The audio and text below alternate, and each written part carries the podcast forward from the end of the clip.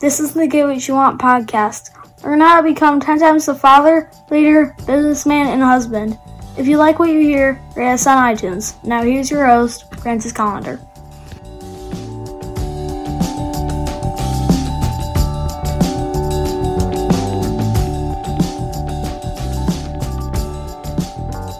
Change is going to happen, isn't it? You know, no matter what you do, there's going to be change around you. You know, take for instance this uh, this whole pandemic we're in the middle of. You know that, uh, whew, you know, uh, there's there's some change there. We uh, we can't do anything about it. But uh, besides a huge change like this, you know, there's going to be little changes all around you daily well, maybe not daily, but very often, you're going to see changes. You're going to have changes happening left and right, and you can't do anything about it. That's it's just a fact. The only thing that you have when a change is coming that you can see, you have the choice to accept and choose the change choose how the change is going to impact your life. Now, something big like this pandemic, you can panic, you can freak out, you can do all those little things that you think um, you know might be the best for you, though they're not.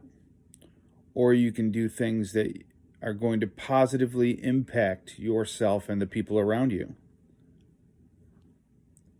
Now, it's hard to see sometimes.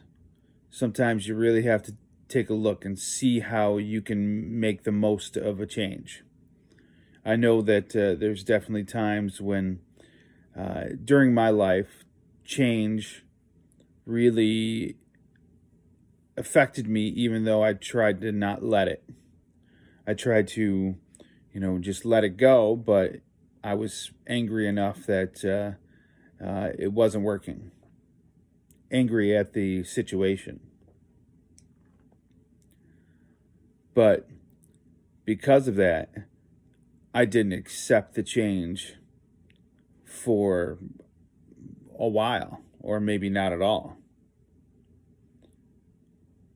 It's definitely a a hard situation sometimes, you know, and I can use um, this uh, scenario when I had my heart attack, I was forced to change. And uh, I, I, had to change in a big way. My life was uh, was kind of in the shitter health wise. I, I was I was weak. I was like an old man.